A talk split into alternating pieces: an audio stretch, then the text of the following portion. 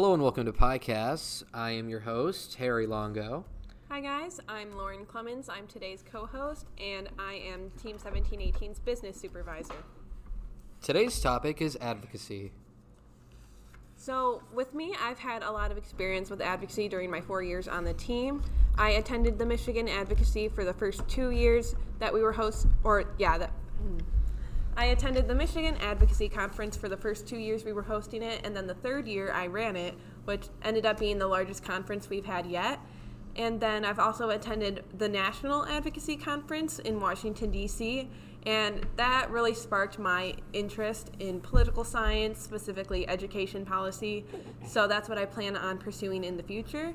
As well as in a week, I will be traveling to New York City to speak at the United Nations on behalf of women in STEM on uh, like equality of women in STEM as well as promoting FIRST and STEM education programs. So, when you attended NAC, what was your favorite part? Um, I sort of went as a coach for other students and trying to teach them from a student's perspective of what I know has worked best in the past for me.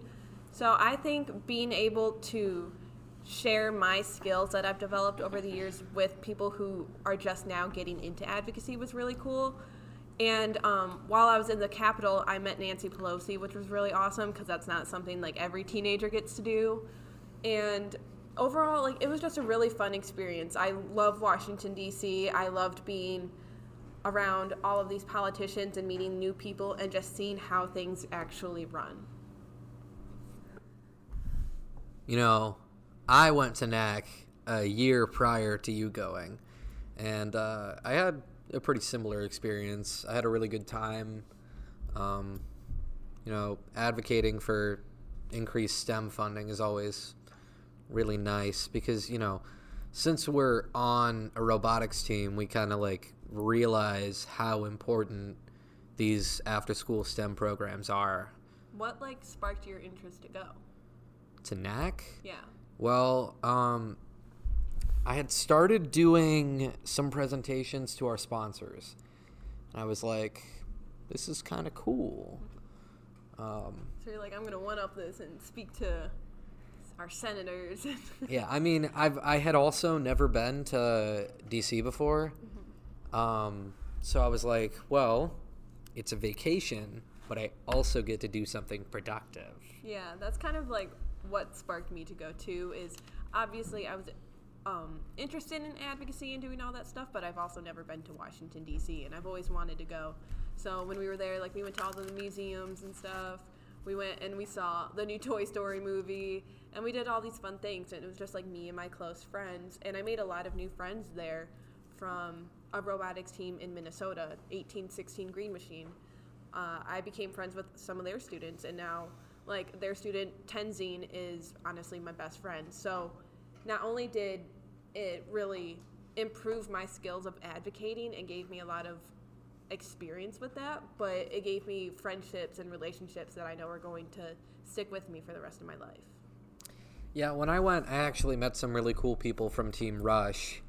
Um, I had I had some pretty similar experiences to what you had, aside from the fact that while I was there, um, we were we were walking down the street, right?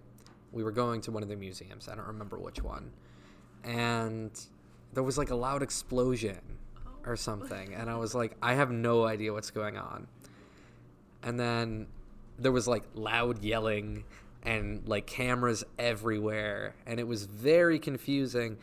Um, a few minutes later, we found out that they were filming Wonder Woman. like, that's kind of crazy. Like, across the street from me, there is the set for Wonder Woman 84. That is insane. Yeah. Yeah, like there's just aside from the actual conference taking place, there were so many things that were going on. Um, I guess the funniest thing for me when I was there was I guess I didn't get the memo that Capitol Hill is a literal hill. And I was wearing these cheap high heels from J.C. Penney just because I got them. They matched my suit, and I thought they were super cute. So I bought them to wear and we had to walk around Capitol Hill all day, and then I had a meeting um, at the White House with the Office of Science and Technology Policy.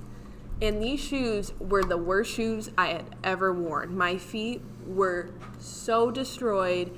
I had to soak them in an ice bath at the end of the day. It was like I still have scars on my feet, but before I went to the White House, there was a mentor on another robotics team who was wearing shoes that were like the same color as my suit. And so in the middle of the state capitol building, we're taking off our shoes and switching shoes because I had to run over to the White House and my feet hurt so bad. It was it was honestly the worst. Well, that was nice of that mentor. Um, see, the day my group decided to present to um, the representatives and everything, uh, I guess I didn't really get the memo that everyone was wearing, you know, normal suits. Um, my suit was our team colors. So my suit jacket was navy and my tie was orange. Yeah. I mean, I guess it shows that like you're spirited about robotics. So Yeah, I stood out quite a bit. yeah, I mean, I'm sure the senators thought it was fun though. Like you're a kid who's in the state capitol, or not state capitol, the national capitol building, right? there. Yeah. And so it's impressive enough. And so they probably thought like, oh, it's fun. He's wearing a bright orange tie and a blue suit. Like he's just he's having fun.